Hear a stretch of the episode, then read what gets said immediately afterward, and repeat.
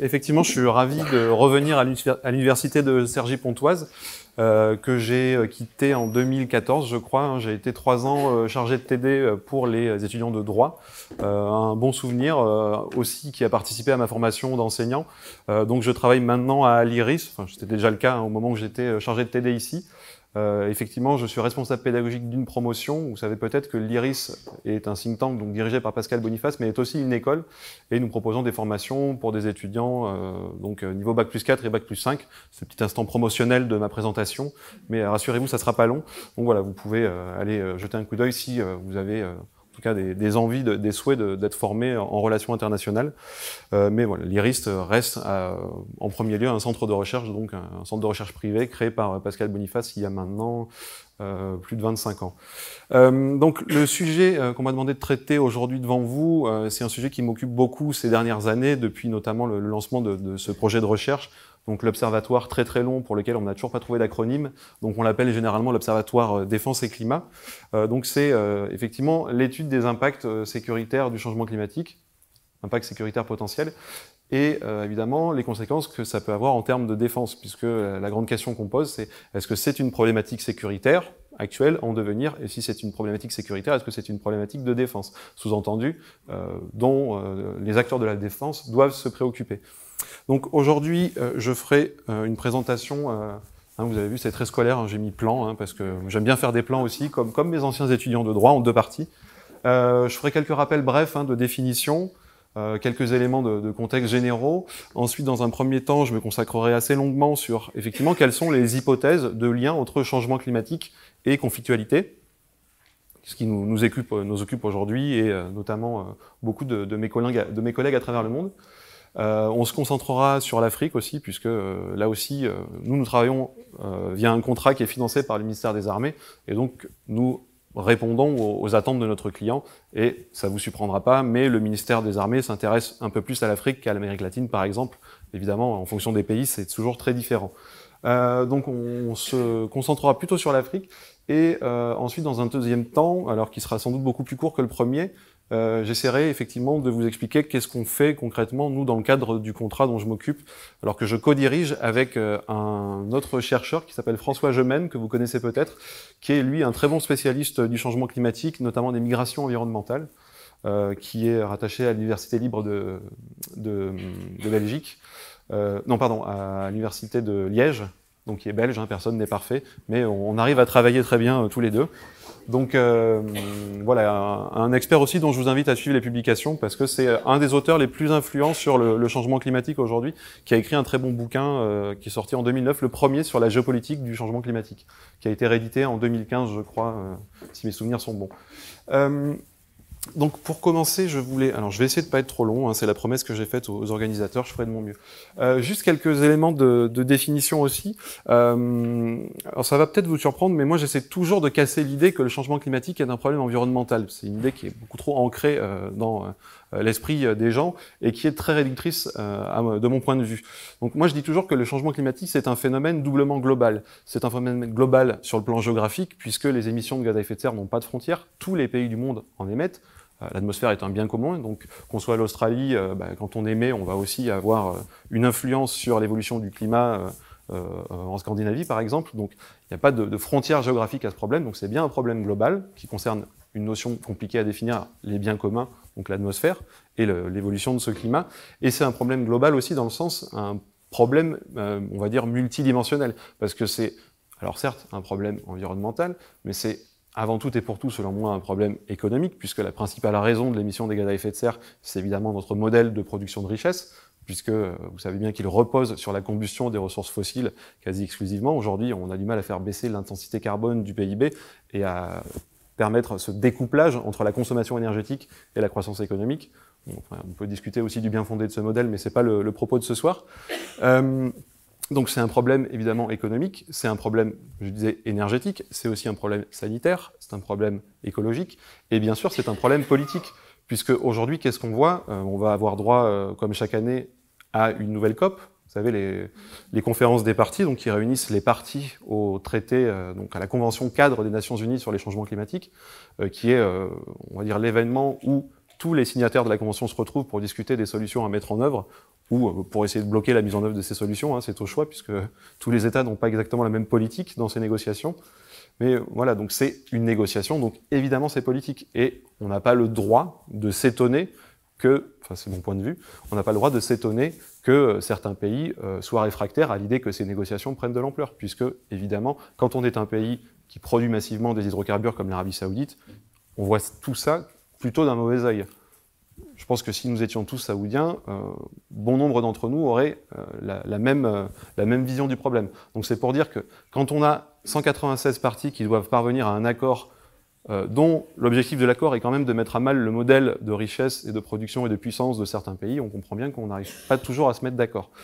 Donc euh, on pourra y revenir pendant les, questions, mais aujourd'hui mon, propos n'est pas de parler de la, COP, euh, euh on pourra parler de, de, celle qui vient dans les prochains jours. Donc voilà, retenez bien que c'est un phénomène doublement global, à la fois euh, dans le sens géographique, littéral, mais aussi dans le sens duré englobant. donc c'est un problème qui se manifeste de différentes manières. Euh, là, c'est euh, grosso modo hein, les impacts euh, tels qu'ils sont présentés. Donc, il y a l'augmentation de la température moyenne qui est généralement le plus représenté. C'est celui dont on parle le plus, c'est celui qui nous sert des talents. Vous savez que l'objectif des négociations actuelles, c'est d'empêcher l'augmentation des températures à horizon 2100 à 2 degrés. Alors, voire 1 degré 5 dans le meilleur des cas. Si vous avez lu, sans doute vous l'avez pas lu, moi non plus d'ailleurs, le résumé réservé aux décideurs du rapport du GIEC qui est sorti le 8 octobre, donc sur le monde à 1,5 degré versus le monde à 2 degrés d'ici 2100. Voilà, il essaie de justement distinguer les impacts des différents scénarios d'évolution de la température. Donc la température est le marqueur des négociations climat et on va dire l'impact qui en tout cas suscite le plus d'intérêt. Euh, changement du régime des précipitations, là aussi c'est assez facile à entrevoir, c'est tout simplement l'évolution du régime des précipitations aux basses et moyennes latitudes et hautes latitudes. Euh, toute la planète est concernée. Euh, l'augmentation des phénomènes climatiques extrêmes, là aussi facilement visible, alors soit en fréquence, soit en intensité, soit les deux. Vous savez qu'il y a de plus en plus de cyclones de force 5 dans la saison cyclonique de, l'Atlantique. Donc ça, c'est aussi une des préoccupations qu'on associe au changement climatique. Euh, la fonte des glaces, la disparition du permafrost, qui a aussi euh, un lien de rétroaction avec le changement climatique, parce que la fonte du permafrost va libérer euh, du méthane, qui est un des principaux gaz à effet de serre aussi. Et l'acidification des océans, qui est un peu le parent pauvre hein, de la France, enfin de, pardon, du climat, mais dont on parle peu en France, alors qu'on a quand même le deuxième domaine maritime mondial. Vous savez, on a 11 millions de kilomètres carrés de zones économiques exclusives, un chiffre derrière lequel on se cache d'ailleurs assez souvent, mais euh, l'acidification des océans aura des impacts très importants, euh, notamment sur la survie des récifs coralliens. Donc ça, c'est grosso modo l'ensemble des impacts du changement climatique. Donc juste pour vous donner quelques éléments supplémentaires, avant, pardon de vous donner des éléments supplémentaires, je voulais juste attirer votre attention aussi sur un des éléments de blocage des négociations aujourd'hui. Euh, c'est ça, alors bon, c'est euh, un gros tableau, mais euh, en fait ce tableau-là donne simplement l'évolution des émissions de gaz à effet de serre en fonction des pays. Et si vous regardez bien, donc vous allez pouvoir apercevoir dans la colonne en bleu l'évolution des émissions entre 90 et 2014. Hein, L'avant-dernière colonne en, partant de la droite, vous allez vous rendre compte qu'effectivement, on a plusieurs pays qui ont vu leurs émissions baisser. Par contre, ici, on a beaucoup de pays qui ont vu leurs émissions augmenter. Et par exemple, vous voyez, hein, vous êtes normalement attiré euh, par la Chine et l'Inde. en Chine, sur cette période, les émissions ont augmenté de 300%. Ça n'avait pas été vraiment prévu par les personnes qui ont mis en place le système de négociation tel qu'il fonctionne aujourd'hui, avec cette distinction. Euh, tous les pays ne sont pas contraints à réduire leurs émissions de gaz à effet de serre. Euh, les seuls qui sont contraints sont les pays développés. La Chine, dans ce cadre-là, est toujours considérée comme un pays en développement. Donc elle n'est pas soumise à des réductions en valeur absolue. Elle peut indiquer sa volonté de réduire ses émissions. Et euh, il le faudrait d'ailleurs parce que ces émissions sont parties euh, en, croissance exponentielle. Donc voilà, c'est un élément de contexte à avoir en tête. Aujourd'hui, la croissance des émissions, elle est plutôt portée par les pays émergents, pays en développement. Je pense qu'on peut dire aujourd'hui que la, la, Chine n'est plus exactement un pays en développement. Euh, donc, disais, ça c'est les, courbes qu'on montre généralement. Ça c'est l'évolution tout simplement de la quantité de gaz à effet de serre dans l'atmosphère et les scénarios du GIEC, les fameux scénarios du GIEC qui sont pas toujours très lisibles. Je ne vais pas rentrer dans les détails aujourd'hui, mais juste pour vous donner euh, quelques éléments, il y a quatre scénarios. Euh, alors le RCP, on va pas rentrer dans ces détails-là, c'est euh, Representative Concentration Pathway, c'est euh, en fonction du forçage radiatif qu'on observe au, sol.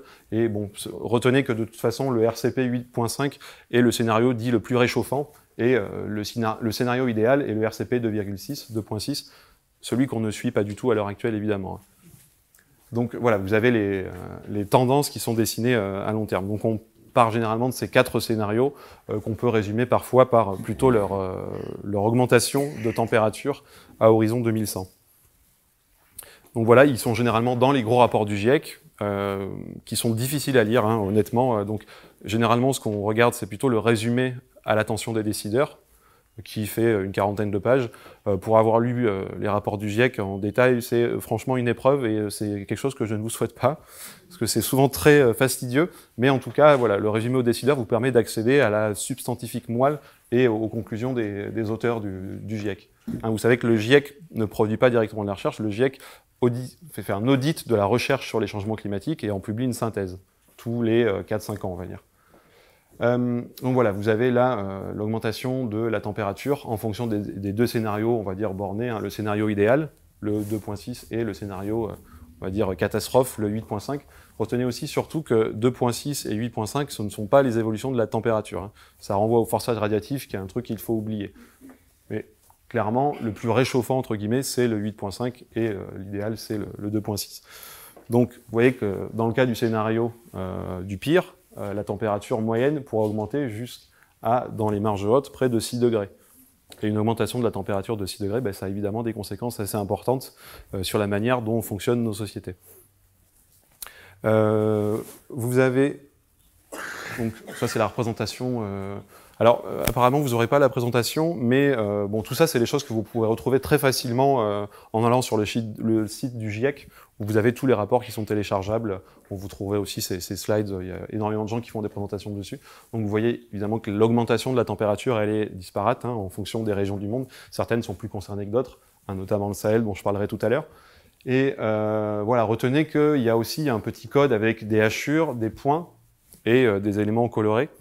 Euh, là aussi, pour attirer votre attention sur le fait que le GIEC fait un travail de synthèse de la production scientifique sur le sujet. Donc ça veut dire que derrière ce simple planisphère, il y a énormément de modèles qui ont été croisés pour arriver à la moyenne des moyennes des modèles et de ce qu'ils produisent. En général, le, chiffre que vous avez au-dessus indique le nombre de modèles euh, qui ont été utilisés pour euh, faire cette image. Donc évidemment, tous les labos n'ont pas les mêmes modèles, n'ont pas les mêmes sets de données, donc ça produit des résultats différents. Donc là, on propose une synthèse des travaux de modélisation qu'on considère fiables et, euh, pertinents. Donc, pluviométrie et, température. juste pour terminer, un des, impacts aussi qu'on peut se, représenter assez facilement, c'est celui de l'élévation du niveau des mers. Alors, vous voyez que selon le scénario le plus pessimiste, 8.5, l'élévation du niveau de la mer pourrait atteindre 1 mètre en moyenne, euh, sachant que là aussi, il y a divergence entre les experts. Il y a des gens qui vont dire ça va aller jusqu'à 2 mètres, et il y a des gens qui disent ça va aller jusqu'à 7 mètres en fonction euh, de la fonte totale ou pas de la calotte polaire euh, arctique. Donc, euh, juste parce que c'est un peu difficile de se représenter ce que ça peut vouloir dire une augmentation du niveau de la mer de 50 euh, cm. Alors, certains chercheurs, alors là, c'est plutôt des travaux de, de géomorphologues généralement, estiment qu'une augmentation du niveau de la mer sur une plage, par exemple, dont la pente serait 1%, conduirait à un recul du trait de côte de 100 mètres. Donc, si ça augmente d'un mètre, ça recule de 100 mètres. Là, c'est plutôt concret. Alors évidemment, si c'est une falaise, ça va réagir bien différemment. Mais voilà, c'est garder ça aussi euh, à l'esprit pour vous le représenter, parce que c'est pas souvent euh, évident, je trouve. Bon, évidemment, ça veut dire aussi que euh, certains îlots du Pacifique vont vraisemblablement disparaître. Ça, c'est juste pour, pour amuser la galerie, mais ça, c'est un, numéro de National Geographic qui est paru, je sais plus quand exactement, il y a quelques années, je crois en 2014, et qui essaie de représenter qu'est-ce que serait le monde avec une élévation du niveau de la mer à plus 7 mètres. Et donc, voilà, ça nous fait beaucoup rire avec François, entre guillemets, donc lui qui est belge, qui imagine qu'on pourrait aller se baigner à Bruxelles. Bon, c'est pas forcément l'objectif recherché par chacun, mais vous voyez que bon, bah, Venise est sous les eaux, euh, il y a une partie de la côte atlantique française aussi euh, qui le vit assez mal. Bon voilà, ça c'est vraiment le scénario catastrophe du pire, mais il y a des gens qui travaillent dessus. Donc c'est vraiment dans le cas où il y aurait plus de, calotte polaire euh, arctique. Alors, pour revenir à la, sécurité qui nous intéresse aujourd'hui, on a commencé d'abord par parler de sécurité humaine. Vous savez que la sécurité humaine a volontairement essayé de donner plus de place à la sécurité de l'individu. C'était un peu une réponse parfois au manque de la sécurité nationale, hein, qui est généralement le concept qui guide l'élaboration de la stratégie des États. Donc la sécurité humaine, aujourd'hui, se mélange un peu avec la sécurité qu'on appelait environnementale. Et en gros, il y a trois grandes thématiques. Il y a l'environnement comme menace à la sécurité de l'État, donc menace par exemple à l'intégrité territoriale en cas de montée des mers. Il n'y a pas de menace pire pour un État que voir celui de sa population ou de son territoire annihilé. Donc c'est la première dimension. La seconde, c'est euh, effectivement les risques que font poser les risques naturels sur la sécurité humaine, sur la sécurité des personnes, sur la sécurité physique des individus. Et euh, là aussi, un autre départ en pauvre, c'est tout simplement euh, la préservation de l'environnement en cas de conflit. Il y a beaucoup de gens qui travaillent sur, par exemple, les conséquences de l'utilisation de l'agent orange pendant la guerre d'Indochine ou d'autres armes chimiques durant la guerre du Vietnam. Donc ça, évidemment, c'est encore moins un sujet. Hein. Mais aujourd'hui, on va plutôt parler de sécurité humaine et de sécurité étatique. Donc, peu à peu, la sécurité environnementale a été remplacée par la sécurité climatique. Hein, souvent, on dit que le climat prend un peu trop de place, d'ailleurs. C'est peut-être de notre faute à nous. On parle un peu moins de biodiversité. Malheureusement, je vous en parlerai pas aujourd'hui. Mais voilà, retenez que on a tendance maintenant à mélanger un peu les deux concepts, même s'ils ne renvoient pas exactement à la même chose. Mais en tout cas, c'est les mêmes mécaniques. Comment ça menace la sécurité nationale, la sécurité humaine, donc la sécurité des individus, et éventuellement comment le changement climatique porte atteinte à la biodiversité euh, et aux écosystèmes. Donc, si on essaye de réfléchir euh, ensemble à euh, la question des liens entre changement climatique et conflit, euh, très rapidement, on a besoin d'outils. Alors ça, c'est un des outils, c'est une grille de présentation des choses. Alors ça, c'est des éléments aussi qui sont tirés du rapport du GIEC, du rapport du groupe 2, paru en 2014. Vous savez que le, groupe 1 du GIEC travaille sur les évolutions du climat, le groupe 2 travaille sur l'adaptation, et le groupe 3 travaille sur les solutions d'atténuation, donc de réduction des émissions de CO2. Donc ça, c'est un, diagramme qui est tiré du, rapport 2 sur, sur l'adaptation et la vulnérabilité. Donc voilà, vous voyez euh, quelque chose d'assez finalement euh, sensé. Hein. On travaille donc sur un système où on a euh, un climat qui va évoluer, à la fois en raison du changement climatique d'origine anthropique, mais aussi en raison de la variabilité du climat, puisque le climat évolue, excès de CO2 ou pas. Hein, ça, on l'a toujours démontré à travers les âges. Donc la grande difficulté, c'est aussi de déterminer quelle est la part d'évolution du climat que l'on peut rattacher à nos émissions d'origine anthropique.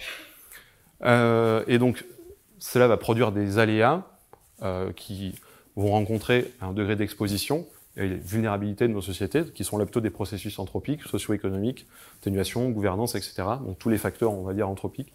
Et euh, voilà, c'est l'interaction entre les aléas, la vulnérabilité et l'exposition va produire des risques qu'il est nécessaire, ou qu'on essaye en tout cas de limiter, voire euh, d'annihiler. Mais euh, c'est rarement le cas. Donc aujourd'hui, j'avais envie de vous donner un petit peu la liste d'hypothèses sur laquelle nous on travaille, mais bon, c'est une liste parmi d'autres. Hein. Il y a, vous trouverez d'autres euh, listes qui seront produites par d'autres centres ou d'autres équipes de recherche. Quels sont les liens qu'on peut établir entre changement climatique et sécurité? Alors, il y en a plusieurs pour la sécurité humaine. C'est évidemment la sécurité alimentaire. Ça paraît assez évident. Euh, on parlera du Sahel tout à l'heure, mais euh, si des populations, pour leur survie, dépendent de l'agriculture et de l'élevage, on conçoit assez facilement que ce sont deux activités économiques qui dépendent quasiment à 100% du climat. C'est euh, assez évident, donc ça aura une influence sur les rendements, même si c'est quelque chose de très difficile à modéliser, l'évolution des rendements agricoles en fonction des changements du climat.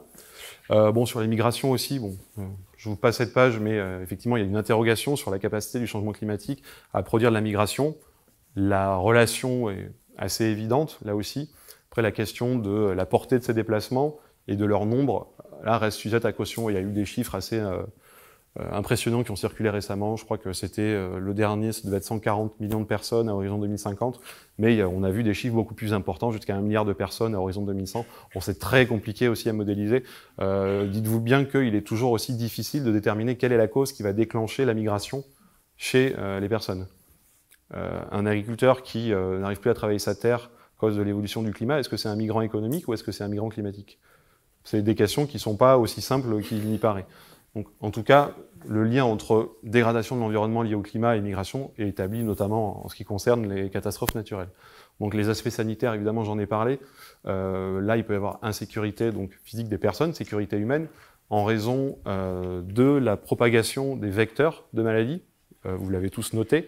Euh, moi, je viens de Carpentras à la base. Euh, il y a 10 ans, il n'y avait pas de moustiques tigres chez moi. Aujourd'hui, il y en a. Et vous savez que c'est des moustiques qui sont vecteurs de maladies comme le chikungunya ou autres, et qui vont se déplacer et remonter vers le nord, et donc qui vont créer un risque de diffusion de certaines maladies qui n'existaient pas auparavant. il y en a d'autres, hein, mais je ne reste pas trop longtemps dessus. quand on passe au stade de la sécurité nationale, on arrive à peut-être le, cœur, on travaille plus nous sur ces questions-là. Donc il y a la question de l'instrumentalisation des déplacements de population. Là aussi, bon, on le voit assez régulièrement hein, dans la crise des, migrants. C'est que l'instrumentalisation des flux de population peut créer des situations de tension entre les États. Euh, on a eu une crise migratoire assez importante à partir de 2015, qui a commencé bien avant d'ailleurs, on a tendance à l'oublier, mais euh, en 2011 déjà, il y a des frictions entre l'Italie et la France euh, au sujet de, des migrants irréguliers, et on se souvient que c'est le premier coup de, coup de canif dans, dans, le contrat et la bonne entente italienne euh, entre Italiens et Français sur le sujet, euh, avec euh, Claude Guéant qui avait un discours très, très fort à l'égard de, l'Italie.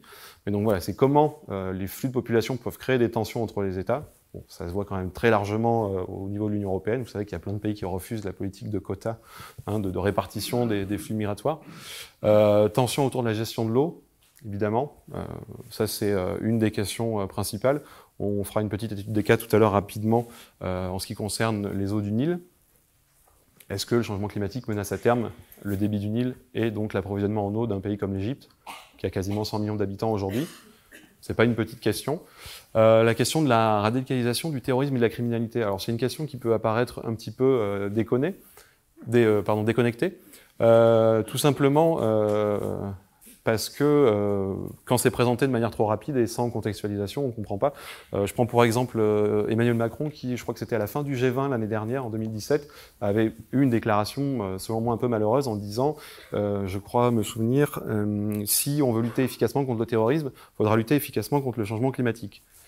Bon, s'il n'y a pas d'explication derrière, effectivement, c'est assez peu lisible, et généralement, quand vous faites ça, vous vous faites un petit peu pourrir sur Twitter. C'est évidemment ce qui s'est passé. Donc, il s'est fait euh, attaquer par euh, plusieurs personnes, notamment par euh, Luc Ferry. Donc, l'idée, c'est tout simplement d'imaginer que le changement climatique, à terme, va menacer les conditions de subsistance de certaines populations qui, privées de leurs ressources, peuvent décider de se tourner vers d'autres activités, notamment bah, la criminalité ou le terrorisme, sans adhésion véritable aux motifs principaux de l'organisation, mais tout simplement parce qu'au bout d'un moment, quand on est en danger, il faut bien pouvoir nourrir sa famille. Que la pauvreté peut conduire à la radicalité, à la radicalisation, c'est aussi une piste. Voilà, c'est pas quelque chose de nouveau, mais voilà, le lien, il est, il est celui-là. L'habitabilité, ça rend euh, les différents autour des espaces disponibles, nouvellement disponibles. Là, généralement, quand on imagine ça, c'est plutôt à l'Arctique qu'on pense. L'Arctique devient davantage navigable avec les effets du changement climatique. Euh, c'est pas encore le canal de Suez non plus, hein, euh, soyons d'accord. Mais en même temps, euh, voilà, c'est un océan bordé par euh, les deux principales puissances euh, aujourd'hui. La Chine s'y intéresse de près également parce qu'elle a beaucoup d'intérêt à voir se développer la, route du Nord-Est qui va longer les, côtes russes. Il y a eu beaucoup de littérature produite sur l'Arctique, nouveau théâtre d'affrontement des puissances. Moi, j'y crois assez peu. on n'a pas forcément le temps d'y revenir, mais on pourra en discuter un petit peu au moment de notre échange si vous le souhaitez. Mais voilà, sur les, facteurs de tension entre répartition des ressources naturelles, etc., il y a des éléments qui viennent quand même nuancer cette thèse. Mais en tout cas, le fait est que le changement climatique ouvre un nouvel espace, l'Arctique, à la prospection et donc éventuellement à des rivalités. Euh, la sécurité énergétique, alors ça c'est intéressant, c'est aussi un lien subtil. Bon, euh, il vous a pas échappé qu'on discute beaucoup de nos centrales nucléaires, euh, de leur nombre, de la fermeture des réacteurs, etc. Euh, parce que au-delà du débat franco-français, euh, il y a plein de pays autour de nous qui sont pas très fans de notre mix énergétique. Je ne pas que les Suisses ont une perception assez négative de notre manière de produire de l'électricité. Donc eux, ils seraient très contents qu'on ferme nos centrales parce que vous savez que les centrales sont exposées à des risques. Euh, par exemple, on utilise l'eau des rivières généralement pour refroidir le réacteur. Euh, quand il y a un stress hydrique sur la rivière et que le débit est réduit et que la capacité de refroidissement est altérée, ça peut créer des incidents. Ça s'est déjà produit en France dans les années 90, notamment en Aquitaine. Il y a une étude d'Hervé Le Treut, un climatologue français assez connu sur le sujet. Euh, si on ne peut pas refroidir une centrale nucléaire, ça pose problème. Donc l'idée, c'est qu'est-ce qui se passe en cas d'incident important? Donc euh, ça peut provoquer des réactions, parce que je pense qu'on aura du mal à refaire le coup du nuage qui s'arrête à la frontière. Hein, on a déjà essayé, ça n'a pas trop marché. Donc voilà, c'est ce genre de risque que je, pointe du doigt ici. Euh, Bon, les seuils de rupture, je passe dessus, on pourra en discuter, mais c'est l'idée que le, changement climatique s'auto-alimente si certains seuils sont franchis, notamment euh, si tout le permafrost, par exemple, devait fondre. et risques associés aux politiques climatiques. La géo-ingénierie, alors c'est un nom assez barbare, c'est des techniques qu'on utilise en viticulture notamment pour empêcher ou limiter la grêle et son impact sur les raisins, mais c'est aussi tout ce qui désigne finalement les tentatives techniques de contrôler le climat. Et euh, là, il y a des risques parce qu'il y a beaucoup de gens qui sont intéressés, qui financent de la recherche, sachant que le GIEC, dans ces scénarios, intègre des techniques qu'on qualifie de géo-ingénierie, hein, ce qu'on appelle la captation du CO2. C'est-à-dire que vous savez qu'on doit passer, à partir de 2050, à des émissions négatives, donc on doit retirer du CO2 de l'atmosphère. Et c'est via ces techniques qu'on doit, les, qu'on doit qui permettent cela. Euh, le problème, c'est qu'on ne les a jamais déployées à grande échelle et qu'on a des doutes sur leur efficacité euh, et euh, sur leur, leurs effets rétroactifs sur le climat. Donc si tout le monde commence à utiliser des technologies d'ingénierie pour enlever du carbone, euh, sachant qu'on ne sait pas quel est l'impact à long terme du déploiement de ces technologies, ça peut poser problème, sachant que, en plus, vous imaginez qu'il y a beaucoup de pays qui sont intéressés par ce type de technique, parce que si on vous dit on peut retirer le carbone de l'atmosphère, donc continuer à produire de l'électricité en brûlant du charbon, ben, ça va plutôt vous intéresser. Donc le risque, il est là. Bon, c'est des sujets qui sont vraiment, là, c'est à très long terme. L'accaparement des terres, c'est l'idée. Est-ce que le changement climatique va stimuler le phénomène d'accaparement des terres? Vous savez que donc c'est euh, simplement ce qu'on appelle le land grabbing en anglais, c'est l'idée de voir se développer des achats de terres par des compagnies ou des gouvernements pour faire face à des problématiques de sécurité alimentaire. Est-ce que ça peut se développer à l'avenir avec la raréfaction des terres, la dégradation des terres, l'avancée euh, du désert? C'est une question à se poser. Et la maladaptation, c'est peut-être euh, le, vrai cancer de l'adaptation au changement climatique. Je vous donne juste un exemple. Euh, c'est euh, tout simplement quand vous proposez une très mauvaise politique pour vous adapter à un impact du changement climatique déjà connu. Euh, l'exemple que je prends toujours, c'est celui de ma collègue Alice Baya, qui a beaucoup travaillé sur le cas du Bangladesh.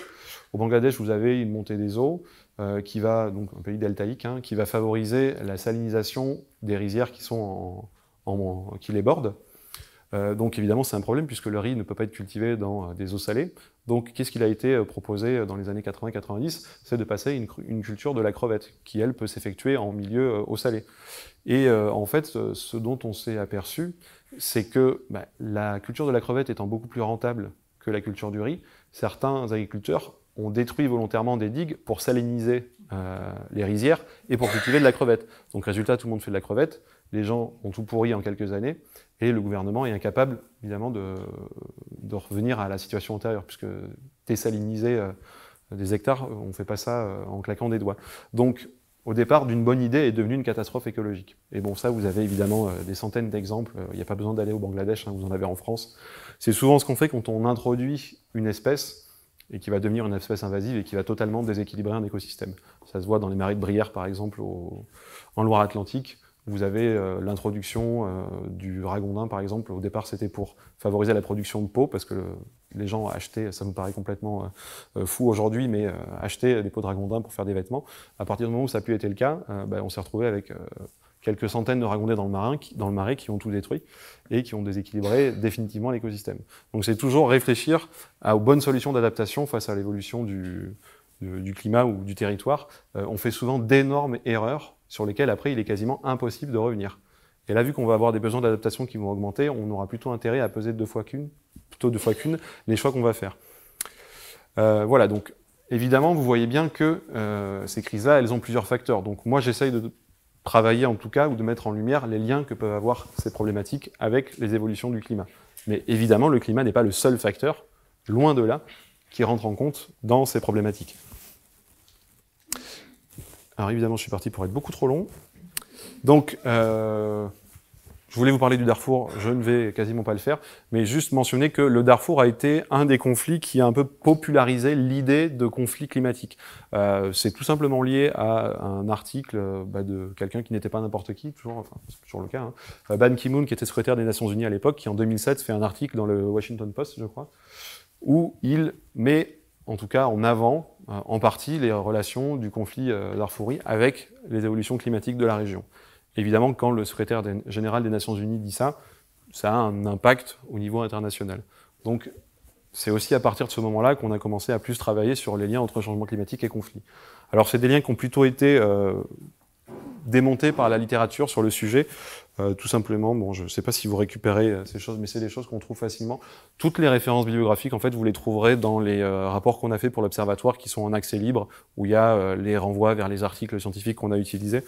Mais en gros, la, thèse des auteurs, c'est que après les, les, sécheresses des années 70 et 80 en Afrique, on a plutôt observé au début des années 2000 et même à la fin des années 90 une remontée de la pluviométrie qui semblait un peu mettre à mal la thèse du stress hydrique comme facteur important dans le déclenchement du conflit Darfour. Donc ça se voit par les mesures. Il y a des gens qui ont fait euh, des mesures. pardon, je vais essayer de ne pas tout casser. Euh, je vais mettre ça là, euh, qui ont fait des mesures de couverture végétale, de pluviométrie, en montrant qu'effectivement la période de déclenchement du conflit coïncidait pas avec une période de stress hydrique ou de végétation peu abondante. Donc ce qui a plutôt influé en faveur de la thèse des responsabilités euh, politiques euh, du gouvernement, notamment dans le conflit, dans son déclenchement et dans son entretien. Vous savez qu'Omar El-Béchir est toujours sous le coup d'un mandat d'arrêt international, mais bon, ça fait quand même, je crois, plus de dix ans, et euh, pour l'instant, ça ne semble pas l'inquiéter beaucoup. encore des, débats qu'on avait déjà à l'époque, il y a dix ans, avec les étudiants de, de, droit, enfin pas il y a dix ans, mais il y a quelques années ici. voilà, donc je passe sur le Darfour parce que je n'ai pas le temps. Mais voilà, retenez que c'est euh, en tout cas ce qui a permis d'attirer l'attention sur les liens entre euh, climat et sécurité. Euh, alors, évidemment, c'est pas parce qu'il y a une relation qui n'existe pas dans le cadre d'un conflit que cette relation ne peut pas se développer dans d'autres cas à l'avenir. Et c'est toute la difficulté. Donc, nous, on a essayé de regarder un petit peu comment ça pouvait impacter le Sahel, qui est une région effectivement très vulnérable, puisque vous le savez, bon, c'est une région marquée par une forme d'aridité assez importante au nord. Cette aridité a tendance à s'atténuer au, au, sud, à mesure qu'on descend vers le sud. Donc voilà, vous avez euh, une région où on peut pratiquer euh, l'agriculture euh, pluviale. Ça nécessite quand même 350 mm de pluie par an. Je crois qu'à Paris, on doit être à 8 ou 900 mm par an. Bon, ce qui est important, c'est pas seulement la quantité, c'est aussi le rythme de la pluviométrie. Donc le Sahel fonctionne aussi beaucoup avec ces systèmes de transhumance et de navettes entre les, agriculteurs et les éleveurs qui descendent généralement au moment de la transhumance vers le sud pour retrouver de la nourriture et de l'eau pour leurs bêtes. Et c'est là qu'ils rencontrent les agriculteurs, sachant que les agriculteurs développent un front agricole, ils cultivent de plus en plus de terres. Les bergers descendent de plus en plus tôt en raison du manque d'eau et de nourriture, et ça crée de plus en plus d'incidents. C'est un petit peu ça la, logique. Donc, ça c'est une représentation climatique du, du Darfour, pardon, du Sahel. Le Sahel va être extrêmement frappé par les évolutions du climat dans les prochaines années donc avec une augmentation de la température assez importante, entre 3 et 6 degrés à horizon 2100. Il va y avoir effectivement une modification de la pluviométrie. La pluviométrie, c'est quelque chose qui est extrêmement difficile à modéliser. Euh, quand on regarde des études, on trouve des résultats assez différents. Euh, ce sur quoi s'accordent en tout cas les climatologues, c'est pour dire que finalement, on va assister à une augmentation de la variabilité interannuelle ou interdécennale. Ça veut dire que on n'aura pas forcément un trend très net sur euh, l'évolution de la pluviométrie. Par contre, on va avoir d'une année sur l'autre des variations qui sont très importantes, ce qui est très problématique évidemment pour des activités comme l'agriculture ou, euh, ou l'élevage. pardon. Donc, une région très marquée par euh, les changements climatiques. ça c'est, je passe dessus. Voilà, ça que je voulais vous montrer. Et puisqu'on est aussi dans une optique de mélanger les facteurs, puisque les crises sont toujours multifactorielles, la question qu'on se pose, c'est c'est des pays qui sont vulnérables, avec des États qui sont généralement faibles, euh, une absence des services publics, euh, des problèmes de santé, etc. Et euh, surtout une croissance démographique qui ne faiblit pas. Et je voulais juste attirer votre attention sur le fait que voilà, on a un pays comme le Niger, par exemple, qui a 19 millions d'habitants en 2015. Ça, c'est les chiffres des Nations Unies. Et au final, va se retrouver normalement en 2030 avec 33 millions d'habitants et en 2050 avec 53 millions. Donc ça fait deux fois et demi la population de 2015.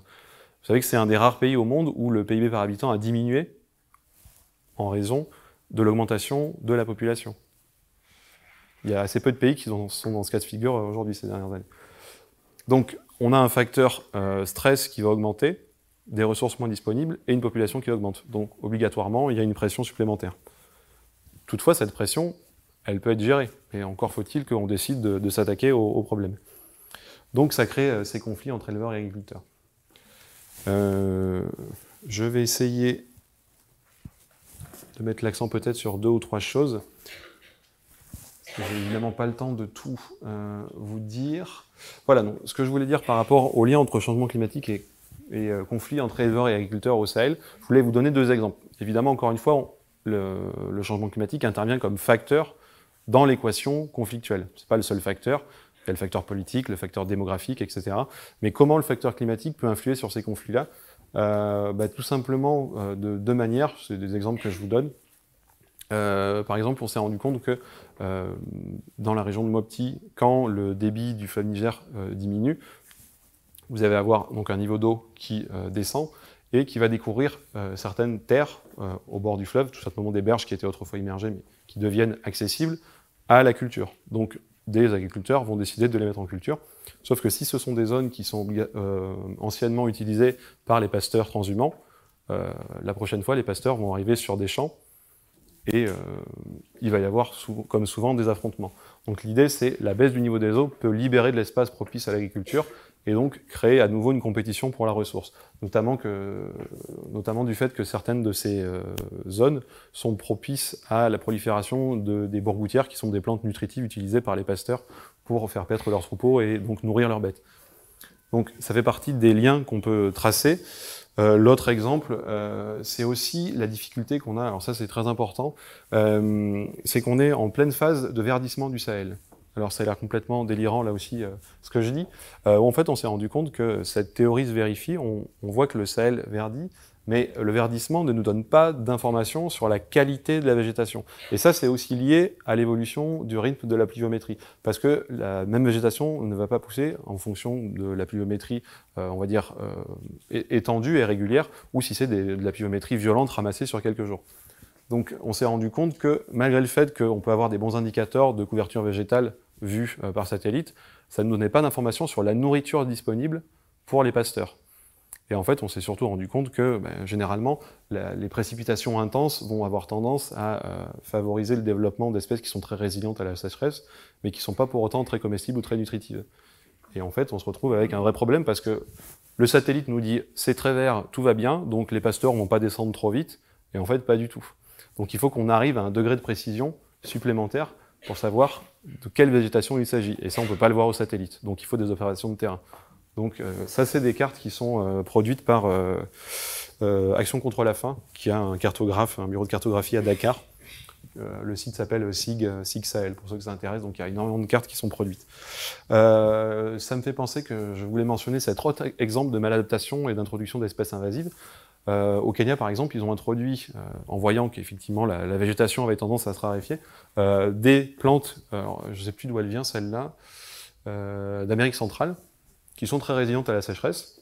Donc évidemment, c'est une plante qui a proliféré, qui ne laisse plus la place aux autres plantes, et qui a encore une fois, déséquilibrer l'écosystème. Et donc, au départ, les éleveurs les donnaient à leurs troupeaux de, caprins, de chèvres, et ils se sont rendus compte qu'il euh, y avait une réaction, en tout cas une infection, qui provoquait euh, bah, tout simplement le, la tombée des dents des chèvres. Donc, les chèvres n'ayant plus de dents, c'est un peu difficile de s'alimenter. Donc, le troupeau ne vaut plus rien et meurt. Euh, donc, c'est un très bon exemple d'introduction d'espèces invasives qui part d'une bonne intention, mais qui se révèle être un, une véritable catastrophe. Donc, euh, je passe sur ça, mais ce qui est important de retenir, c'est que bon, ce pas des problèmes qui sont nouveaux, les sécheresses au Sahel. Il y a des systèmes d'alerte précoce qui existent depuis des années, depuis les années 70, il y a les grandes sécheresses de cette période-là, euh, mais on a constaté d'importants déficits de fonctionnement euh, moi, j'en ai été le premier étonné en discutant avec euh, bah, des personnes qui dirigent des agences qui sont en charge de la production de bulletins d'alerte, tout simplement sur l'évolution de la situation euh, pour prévoir la période de soudure, quand est-ce que les mouvements de population et d'éleveurs transhumants vont commencer. Donc, il y a une information qui est produite, il y a une observation par satellite, etc. Mais on a un gros problème de diffusion aux bonnes personnes, à la fois aux décideurs et aux bénéficiaires de ces informations. Et ce qui est vraiment étonnant, c'est que souvent on se rend compte que les gens en sont conscients, mais euh, personne n'arrive vraiment à proposer quelque chose pour sortir de là euh, la tête haute.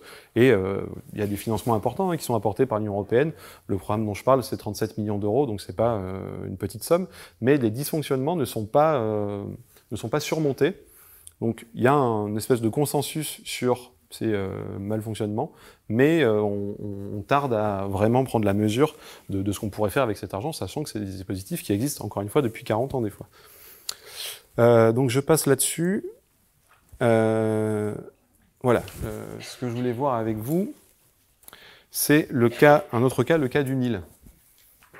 Alors, vous savez, le Nil, le fleuve central pour l'Égypte, on dit que l'Égypte est un don du Nil. Vous avez tous entendu cette phrase. Donc, le Nil, et là, enfin, voilà, gardez à l'esprit aussi que moi je voulais vous donner deux exemples. Un exemple de euh, conflit ou de tension intra-étatique et un autre interétatique entre plusieurs États, hein, donc quelque chose de plus traditionnel quand on étudie des conflits. Donc le Nil dépend pour son approvisionnement en eau, euh, l'Égypte dépend du Nil, pardon.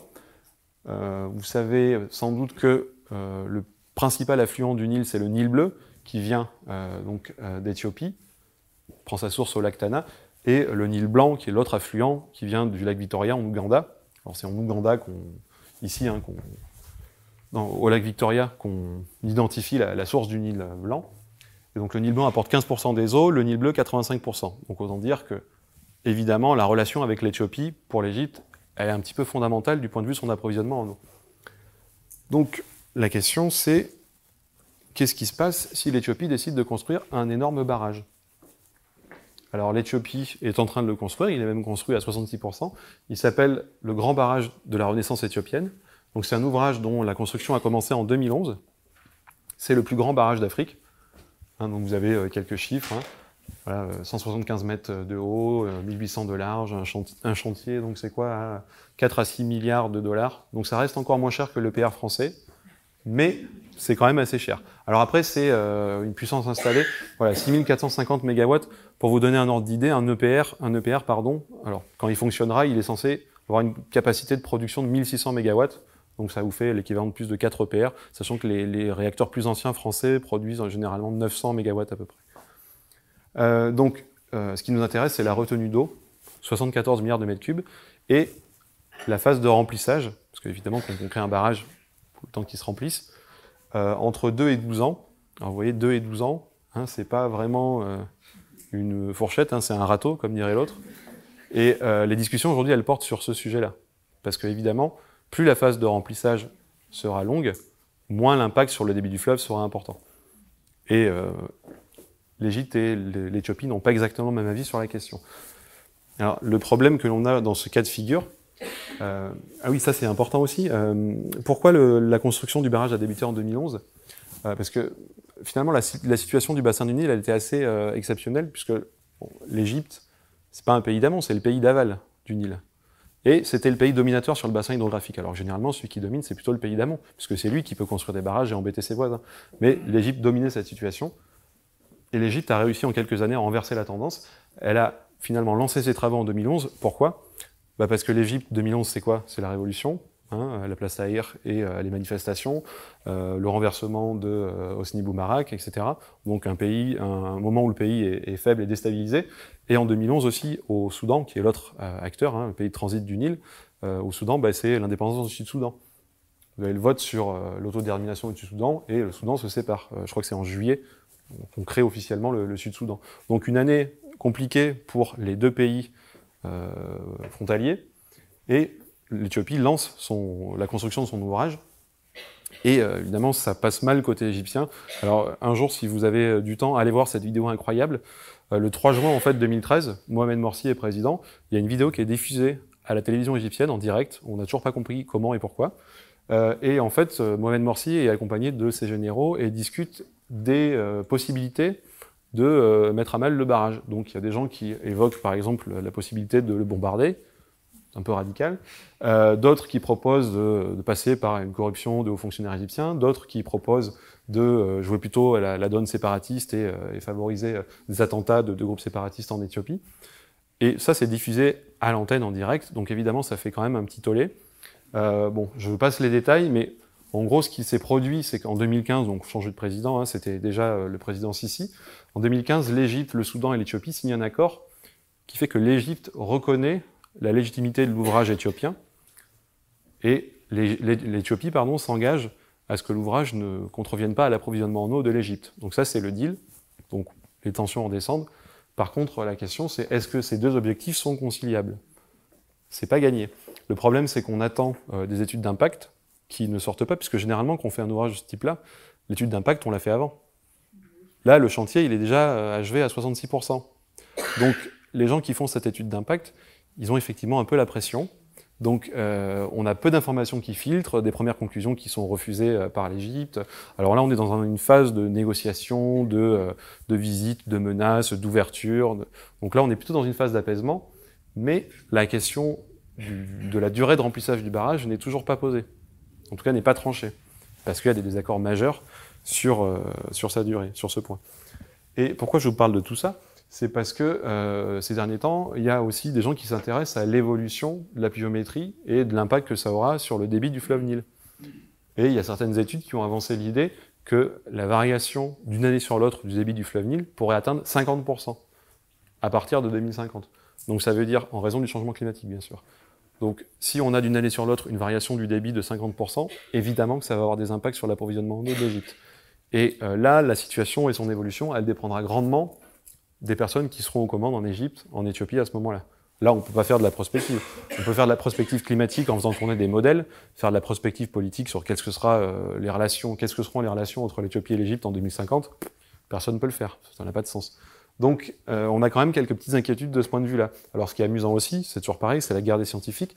Euh, vous avez aussi d'autres articles qui vont partir du principe que la pluviométrie sur le bassin du lac Tana va plutôt augmenter et donc va produire une, augmentation pardon, du débit du fleuve Nil. Alors, généralement, il faut regarder aussi un peu les nationalités des équipes de recherche. Ça peut avoir un lien avec les conclusions qui sont données. Je blague, mais euh, c'est un peu le cas aussi. Donc là, on est dans une situation où il y a une bataille, on ne sait pas vraiment comment ça va se terminer. Là, il y a cet accord qui a été signé, les deux reconnaissent euh, les objectifs de chacun. L'Égypte a le droit de vouloir protéger son approvisionnement en eau, l'Éthiopie a le droit de construire un barrage, mais on ne sait pas trop comment euh, tout ça va se terminer. Et je vous en passe des meilleurs, parce que le, truc prend... Le, chef du chantier côté éthiopien, évidemment, a, été assassiné cet été dans sa voiture à Addis Abeba. On l'a retrouvé avec un pistolet euh, pardon, euh, dans, son véhicule. Il s'était tiré une balle. un suicide ou pas, on ne sait pas, mais c'est un dossier qui est quand même assez euh, sulfureux. Et voilà, là c'était juste pour illustrer un petit peu les, évolutions climat. C'est ça l'anomalie de précipitation, simplement de mars à septembre 2015 par rapport aux, précipitations moyennes entre 81 et 2014. Et là vous voyez qu'il y a une anomalie donc de stress hydrique dans la région, sachant que le lac Tana, il est là, je ne sais pas si vous voyez dans, dans le jaune à peu près. Donc évidemment, de l'évolution des précipitations dépend quand même beaucoup de la stabilité de la région. Pas seulement, mais c'est un facteur. Euh, voilà ce que je voulais vous dire sur le Nil, sachant qu'il ne me reste pas beaucoup de temps. Euh, alors voilà, juste pour vous dire que, donc vous voyez, c'est un sujet qui est complexe. Évidemment, nous, on n'essaye pas forcément de placer dans la hiérarchie des facteurs de crise le changement climatique. On essaie de voir comment il peut interagir avec d'autres facteurs de crise qu'on connaît déjà. Donc c'est ce qu'on essaye de porter comme discours. Mais évidemment, comme toujours euh, dans les débats entre chercheurs, il y a des querelles de chapelle. Aujourd'hui, euh, il y a à peu près deux courants qui s'affrontent. Donc ceux qu'on appelle les quantitativistes et les qualitativistes de l'autre côté. Donc il y a, bon, je rentre pas dans la distinction entre néo-malthusianisme et, et, et politiste, mais l'idée c'est que certains chercheurs, dits quantitativistes, ont réussi à démontrer le lien de causalité non pas de corrélation entre changement climatique et sécurité à travers des méta-analyses. Donc, euh, c'est des gens à Harvard qui ont fait ça. C'est euh, Solomon Siang qui a publié ça en 2013 et qui, lui, a démontré, alors ne me demandez pas de vous expliquer comment il l'a fait parce que je ne suis pas statisticien, mais eux ont démontré avec une méthode statistique que euh, les anomalies de température de précipitation, c'est la phrase en gras, augmentent la fréquence des violences interpersonnelles de 4% et les conflits entre groupes sociaux de 14%. Donc là, ils disent, la relation, elle est démontrée par notre méta-analyse statistique. Donc c'est plus hypothétique. On sait que ça augmente de 14% les conflits entre groupes sociaux. Bon, moi je vous cache pas que j'arrive toujours pas à comprendre exactement comment ils ont pu parvenir à ce résultat aussi précis. Donc moi je m'inscris plutôt dans, l'autre école. On essaie de voir qualitativement comment telle ou telle situation de stress hydrique va euh, ou quelle situation va provoquer un stress hydrique sur un territoire donné en prenant en compte l'ensemble des facteurs. Euh, j'ai toujours du mal à imaginer qu'on puisse euh, prévoir des conflits avec des statistiques. Je ne veux pas rentrer dans cette discussion-là, mais voilà, sachez que c'est des échanges qui ont lieu dans la communauté des chercheurs qui, n'a pas tranché sur, sur ce sujet. Il y a une phrase de Alvar Buo que j'aime beaucoup, qui est un autre chercheur euh, scandinave, qui dit depuis dix ans, la recherche sur les liens entre changement climatique et sécurité a plus produit euh, d'incertitudes que de certitudes. Aujourd'hui, on en est là, donc on, on discute des incertitudes, mais euh, et euh, une autre phrase de, Yann Selby, qui est un autre chercheur que j'aime bien, lui dit euh, en tout cas, les liens entre changement climatique et sécurité ont bien plus souvent été affirmés par des hommes politiques que par des chercheurs. Là, on revient au cas du Darfour. Par exemple, c'était utilisé par Omar El-Béchir pour expliquer, bah, évidemment, le conflit dans son pays. Facile. Ah, c'est le changement climatique ça permet de se dédouaner aussi d'une partie de ses responsabilités. Donc c'est là aussi que euh, ça devient un sujet un peu explosif parce que si vous démontrez que cette relation existe, ça peut être instrumentalisé par des personnes mal intentionnées. Bachar al-Assad a fait la même chose aussi. Vous savez qu'on a discuté un peu de cette thèse de l'origine climatique du conflit en Syrie, euh, qui est, euh, bon, pour en discuter aussi, mais euh, voilà, ça peut être utilisé à des fins d'instrumentalisation pour dépolitiser les conflits. Et bon, généralement, les conflits ils sont aussi issus de positionnements d'êtres humains et, de tension. Donc voilà ce que je voulais vous dire sur les, euh, sur les qualitativistes et les quantitativistes. Bon, ça c'est des, diapos tirés de leur étude. Et euh, juste pour vous dire quelques mots sur euh, ce qu'on essaye de faire à, l'IRIS, pourquoi c'est un sujet de défense. L'idée c'est que les militaires ont commencé à s'y intéresser. Évidemment, bah, quand ça parle de sécurité, ça intéresse un petit peu les militaires. Bon, c'est des préoccupations qui sont assez récentes, hein, ça date des années 90-2000. Ça a vraiment pris de l'ampleur dans les années 2000. C'est-à-dire que le changement, climatique est mentionné dans euh, le livre blanc pour la défense et la sécurité nationale de 2008. Euh, bizarrement moins dans celui de 2013, mais voilà, c'est quelque chose que la France a intégré à sa réflexion, enfin est en train d'intégrer. En tout cas, on y participe avec euh, nos collègues du ministère de, des Armées, pardon, pas du ministère de la Défense. L'idée, c'est qu'il y a trois sujets pour l'armée. Effectivement, c'est dans quelle mesure le changement climatique est porteur de déstabilisation, notamment dans la zone d'intérêt française, qui est plutôt, on va dire, le Sahel et euh, le Pacifique Sud, enfin, l'Afrique du Nord, Sahel et, le Pacifique Sud, bah, tout simplement les zones où, la France est présente, hein, avec euh, ses forces prépositionnées et ses opérations extérieures. Euh, donc, quels sont les signaux faibles de conflictualité liés aux paramètres climatiques ou environnementaux qu'on peut déceler d'ores et déjà? C'est pour ça qu'on essaye de travailler là-dessus. Ensuite, il y a un axe, on va dire, enfin, il y a deux axes qui sont plutôt capacitaires et opérationnels.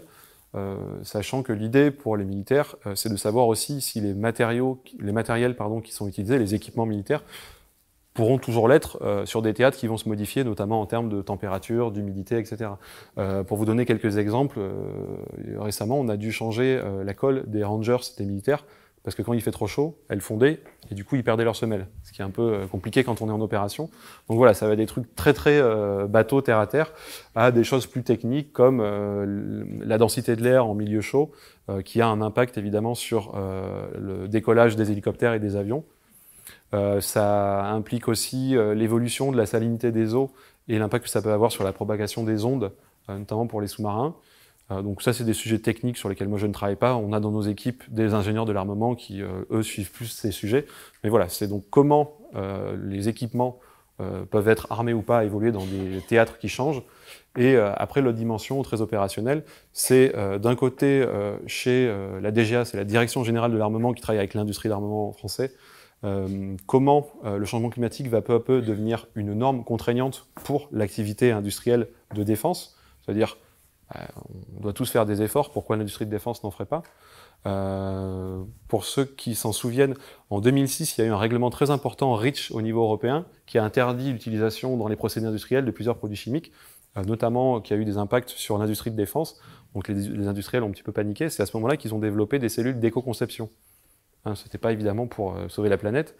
Euh, la question, c'est est-ce que dans quelques années, ils ne devront pas euh, développer des cellules de climato-conception parce que euh, le changement climatique va pousser à l'érection de nouvelles normes contraignantes pour également, pas seulement l'industrie de défense, mais, mais, mais aussi. Et euh, c'est le problème de l'efficacité opérationnelle, parce que les matériels militaires, ils ne répondent pas à une exigence de sobriété, mais d'efficacité. Ce qu'on demande à un Rafale, c'est d'être rapide, euh, maniable, c'est pas forcément de consommer moins de kérosène. C'est pas l'objectif principal. S'il peut consommer moins, c'est mieux. Mais ce qu'on recherche avant tout, c'est l'efficacité opérationnelle. Donc l'idée, c'est si on veut réduire l'empreinte carbone des armées, il faut réduire celle des équipements militaires. Et euh, évidemment, bon, euh, les industriels ne sont pas des grands fans de ce genre de choses, enfin même s'ils diront toujours le contraire, mais euh, ils s'y intéressent depuis assez peu de temps quand même. Et l'idée que l'on a, c'est de faire passer ce message à travers le gain opérationnel, le gain d'efficacité. tout simplement, les Américains se sont rendus compte que là où ils perdaient le plus d'hommes, en Irak et en Afghanistan, c'était sur les convois de ravitaillement. Parce qu'un convoi, bah, c'est mobile certes, mais ça avance doucement, c'est repérable à des kilomètres, ça fait de la poussière, ça fait du bruit. Donc ils se faisaient systématiquement attaquer leur convoi, et c'est là qu'on observait beaucoup de pertes humaines. Donc euh, ils se sont dit, il faut qu'on réduise le nombre de morts, donc il faut qu'on réduise le nombre de convois, donc il faut qu'on réduise, ou plutôt qu'on augmente l'autonomie des postes avancés, tout simplement. Donc ça veut dire qu'il faut qu'on consomme moins de carburant, qu'on utilise des solutions renouvelables, qu'on produise de l'électricité non plus avec des groupes électrogènes, mais avec des solutions renouvelables, éoliennes ou solaires. Et donc, ça a commencé à être intégré à la réflexion euh, stratégique et opérationnelle. C'est comment la sobriété carbone nous fait faire un saut euh, en termes de qualité euh, opérationnelle et d'efficacité opérationnelle. Si on réduit le nombre de convois, on réduit le nombre de morts. Donc tout le monde est content. Et donc du coup, ça c'est un changement de paradigme qui est assez récent chez les forces armées. Donc ça a commencé évidemment comme souvent aux États-Unis, et c'est quelque chose qui est en train de gagner aussi euh, les autres armées du monde. Donc voilà, vous avez ce, sujet euh, plus opérationnel, un sujet plus sur les équipements et la sobriété carbone, et le sujet vraiment que je vous ai plus exposé sur les liens entre changement climatique et sécurité. Donc nous, on travaille avec le ministère, euh, on fait des rapports sur des zones géographiques. Tous les rapports sont accessibles Évidemment, comme je le disais tout à l'heure, euh, sur Internet, vous avez le site de l'IRIS et le site du ministère qui les diffuse. Et on fait aussi euh, des rapports, on fait aussi des bulletins de veille. Tout simplement, c'est quoi un bulletin de veille C'est une newsletter. On fait une newsletter tous les deux mois pour le ministère qui euh, recense les sujets changement climatique, environnement, sécurité, efficacité opérationnelle. Donc un petit bulletin d'information euh, tout simplement parce que euh, c'est là, là aussi l'aspect intéressant de notre travail qui, nous distingue peut-être un peu plus des, des chercheurs académiques. L'IRIS fait de la recherche opérationnelle ou stratégique. Euh, nous, notre objectif, c'est aussi de convaincre les militaires que c'est un sujet pour eux. Euh, donc ça veut dire qu'il faut s'adresser à l'ensemble des acteurs du ministère de la Défense. Parce que le ministère de la Défense, nous, dans nos comités de pilotage, on va avoir, alors la DGRIS, c'est la Direction Générale des Relations Internationales et de la Stratégie, qui finance beaucoup ce type de contrat euh, de réflexion prospective et stratégique. Euh, mais on va avoir aussi euh, bah, le service de santé des armées, le service des essences des armées, la direction des infrastructures, l'état-major de la marine, l'état-major de l'armée de terre. Tous ces gens-là, il faut aussi attirer leur attention et en soulevant des points de vigilance. Donc on essaye de parler à l'ensemble de ces acteurs pour que, ensemble, on ait une réflexion sur de quelle manière le changement climatique à long terme impacte les activités du ministère de la Défense? Un point que euh, j'ai pas mentionné mais qui est crucial, par exemple, c'est le rôle des forces armées dans la gestion des catastrophes naturelles. Ça, pour nous aussi, c'est quelque chose qui va être amené à augmenter. Euh, vous vous souvenez de Irma euh, l'été dernier, ça a quand même occasionné un sacré déploiement des forces françaises. Euh, on a dû euh, appareiller un, comment s'appelle, un BPC, un bâtiment de projection et de commandement, euh, qui est parti de Toulon pour aller à Saint-Marin, qui a mis, je sais plus, 8 jours, je crois, avec 1000 tonnes de matériel à bord. tout ça, ça a un coût, ça nécessite des hommes, ça nécessite du matériel. Et puis si le BPC il est là à ce moment-là, il peut pas être ailleurs. Donc la réflexion, c'est est-ce que si on va vers une multiplication de ce genre d'incidents, euh, ben, quelles sont les mesures opérationnelles à prendre? Est-ce qu'il faut développer d'autres types de matériel en supplément? Est-ce qu'il faut former davantage les hommes aux missions dites de sécurité civile?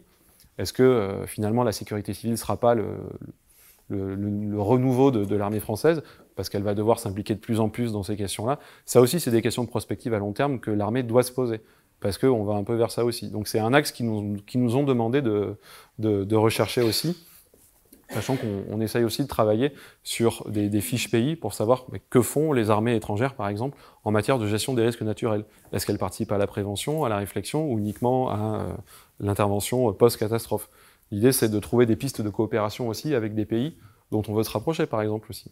Donc, ça doit stimuler euh, à la fois l'analyse, mais aussi les pistes de coopération entre États sur des sujets précis. Donc, c'est pour ça qu'on parle vraiment de contrats à vocation opérationnelle, euh, nous, on est là pour essayer d'émettre des recommandations que le ministère va pouvoir utiliser ou dont il va pouvoir s'inspirer pour prendre des décisions politiques et lancer des coopérations ou pas d'ailleurs, hein, puisque comme je dis souvent, de toute façon, nous on fait un rapport, on le donne, après euh, ils en font bien ce qu'ils veulent. Hein. Moi je contrôle pas. Euh, euh, N'oubliez pas que de toute façon, le ministère de la Défense c'est une administration, donc euh, ça fonctionne de manière comme une université, hein, parfois un petit peu ubuesque, et qu'on ne contrôle pas le devenir d'une publication ou d'une production. Donc il y a aussi cet aspect-là euh, de sociologie des acteurs, je dirais. Mais voilà, donc on, s'applique à la fois à essayer d'étudier les liens entre changement climatique et sécurité, mais aussi la manière dont euh, le ministère des Armées doit les prendre, en compte. et je m'arrêterai là parce que j'ai déjà été beaucoup trop long. merci pour votre écoute.